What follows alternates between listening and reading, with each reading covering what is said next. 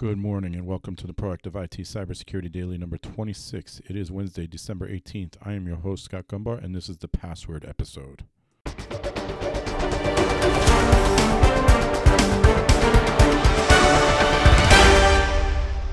This podcast is brought to you by Nuage Tech, a client focused and security minded IT consultant based in central Connecticut. You can visit us at nuagetech.com. That's N W A J tech.com. Happy Wednesday, everyone. Welcome to another exciting episode of Cybersecurity Daily.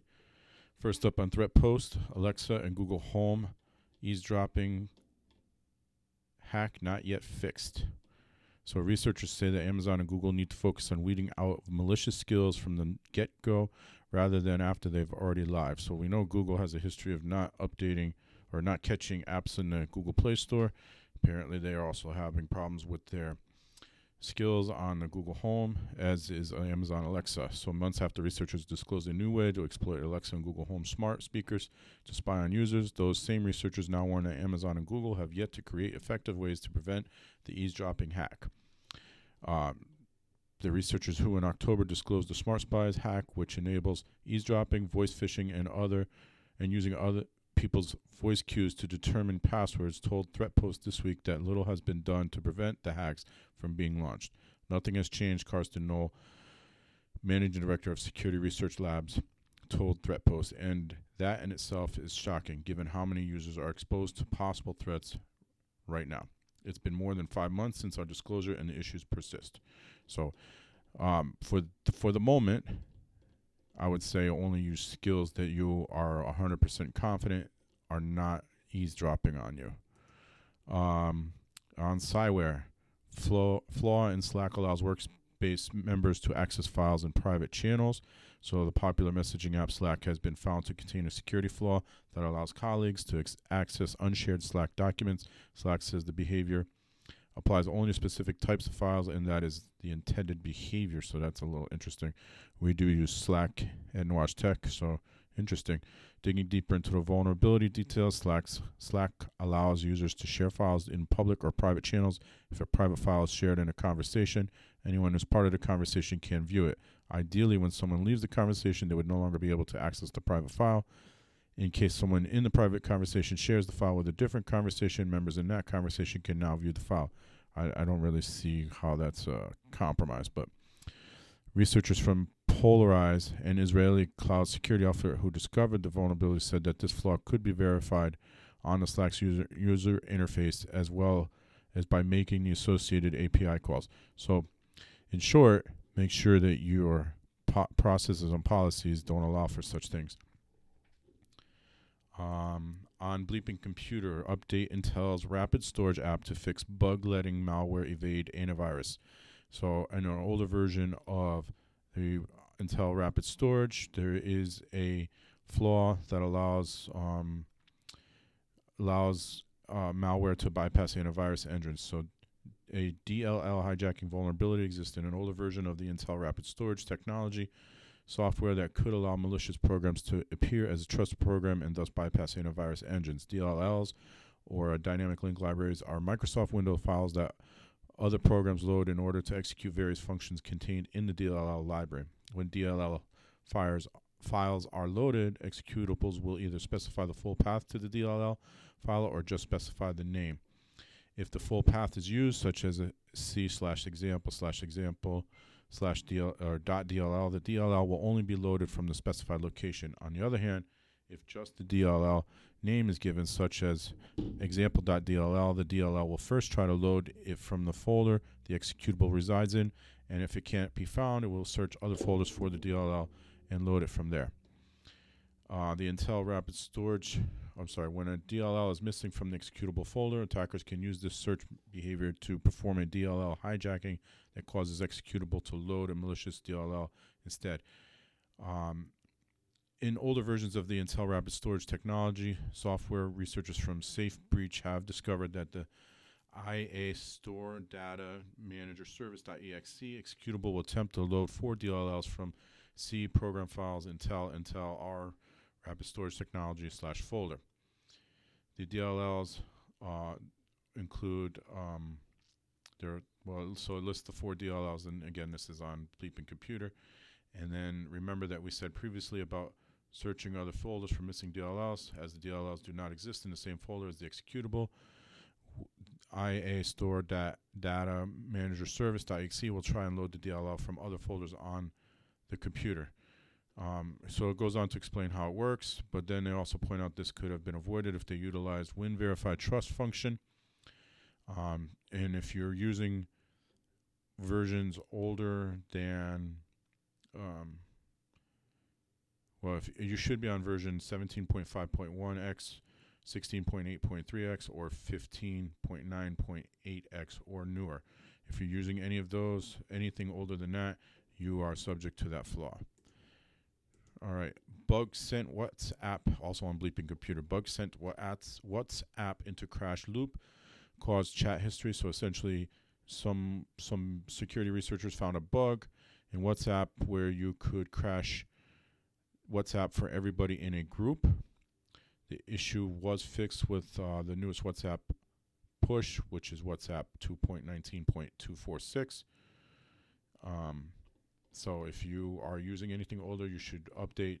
There's no, um, doesn't look like there's any vulnerability to this, you know, no credential grabbing or anything like that, other than WhatsApp will crash and this will it will be a crashing loop. So update. Also on Bleeping Computer, Lazarus Hackers.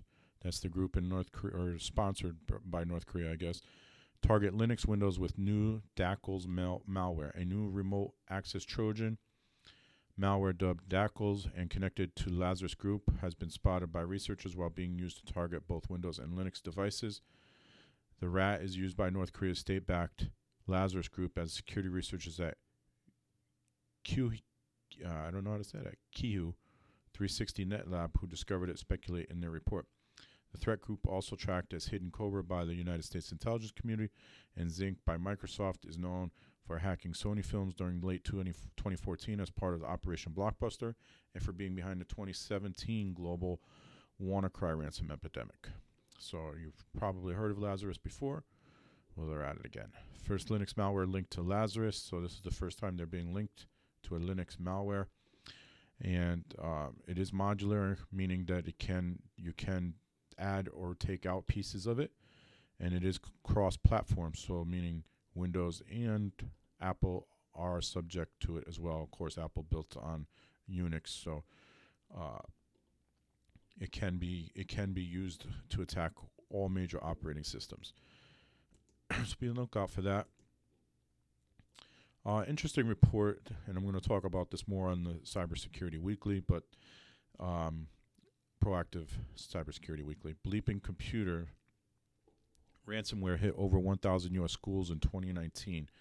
So if you want to read more about that, that's on bleepingcomputer.com. But since January, 1,039 schools across the U.S. have potentially have been potentially hit by ransomware attack after 72 school districts and or educational institutions have publicly reported being a ransomware victim, according to a report from Security Solutions provided by Armor. Um, 11 of the total number of impacted U.S. school districts had their systems affected by ransomware since late October, and 226 schools being directly affected as a result. So, school districts being hit over a thousand, according to this report. Uh, I definitely did not see more than a thousand. You know, more than I don't know, maybe a hundred or so. So, it's interesting. And there's a map from Armor, and I'll probably share this at some point uh, across across Nuage Tech social media. But it, the, there's a big cluster in my area in the in the you know New York, New Jersey, Connecticut tri-state area of ransomware hits, and I only recall hearing about one in Connecticut. So it, it's interesting to me. So I will share that image, and of course. Uh, you can le- read the whole thing on Bleeping Computer, and I will talk more about it on the Proactive IT Weekly f- podcast. Truman HIPAA report. Truman Medical Center centers notify 114,466 patient, patients of potential PHI exposure. So yet another large um, breach potentially. Truman Medical Center is the largest provider of inpatient and outpatient services in Kansas City, Missouri. Has discovered the protected health information of 114,466 patients was stored on an unencrypted laptop computer that was stolen from the vehicle of one of its employees. So something that we thought was dying off, and here we go again. 100 and f- almost 115,000 patients records potentially on a laptop that's unencrypted. I'm not sure how this continues to happen. Um, stolen BlackBerry contained the PHI of 2,477 patients of La, La Clinica de la Raza. Um, this is a provider of primary health care and other services in Alameda, Contra Costa, and Solano counties in California. Has also discovered a portable electronic device has been stolen, and uh, issued BlackBerry BlackBerry device. Who still uses BlackBerry? Uh, a briefcase containing the device from an employee was containing the device, which was a La Raza La Clinica La Raza issued BlackBerry device, was stolen from an employee's vehicle. Assisted by a computer forensics firm, La Clinica de la Raza determined on October 16, 2019, that the BlackBerry contained the protected health information of 2,477 patients. Um, the information was found in two emails that had been downloaded onto the device. Those emails contain names, birth dates, medical record numbers, and non sensitive test results. So, you know, I know I talk a lot about ransomware breaches, phishing breaches. This, this, is theft twice. And in one case, an unencrypted device, and in a second case, once again, data in an email account. So that's your HIPAA update for the for the show for the day. of course, we do a full HIPAA rundown for the week on the Proactive IT Weekly podcast. So, um, last bit of news I'm going to share. There is a report on Cyware of the most common passwords, 25 most common passwords found from breaches in 2019. And this list, the reason I'm sharing is because this list is uh, ridiculous. Here's why. Number one, the password was 12345. Number two, 1234556. Number three, 123456789. Four, test one. I'm just going to read from there. Password 123456788. Zinch, G underscore checkout, and check is spelled C Z E C H. ASDF, QWERTY, 123456789 1234567. Uppercase A, lowercase a, 123456.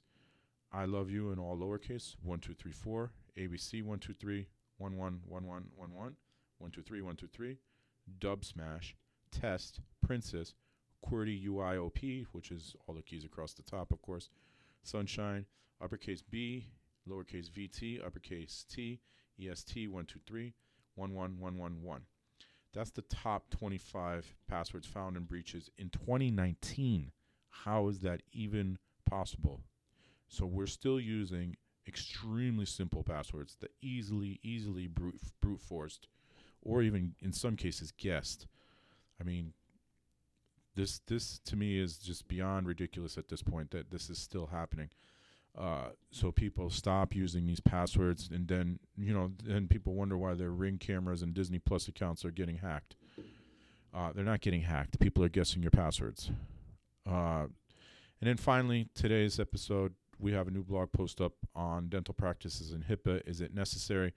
So go check that out at nwajtech.com. That's nwajtech.com. And that's going to do it for today's episode of the Cybersecurity Daily. Until tomorrow, stay secure.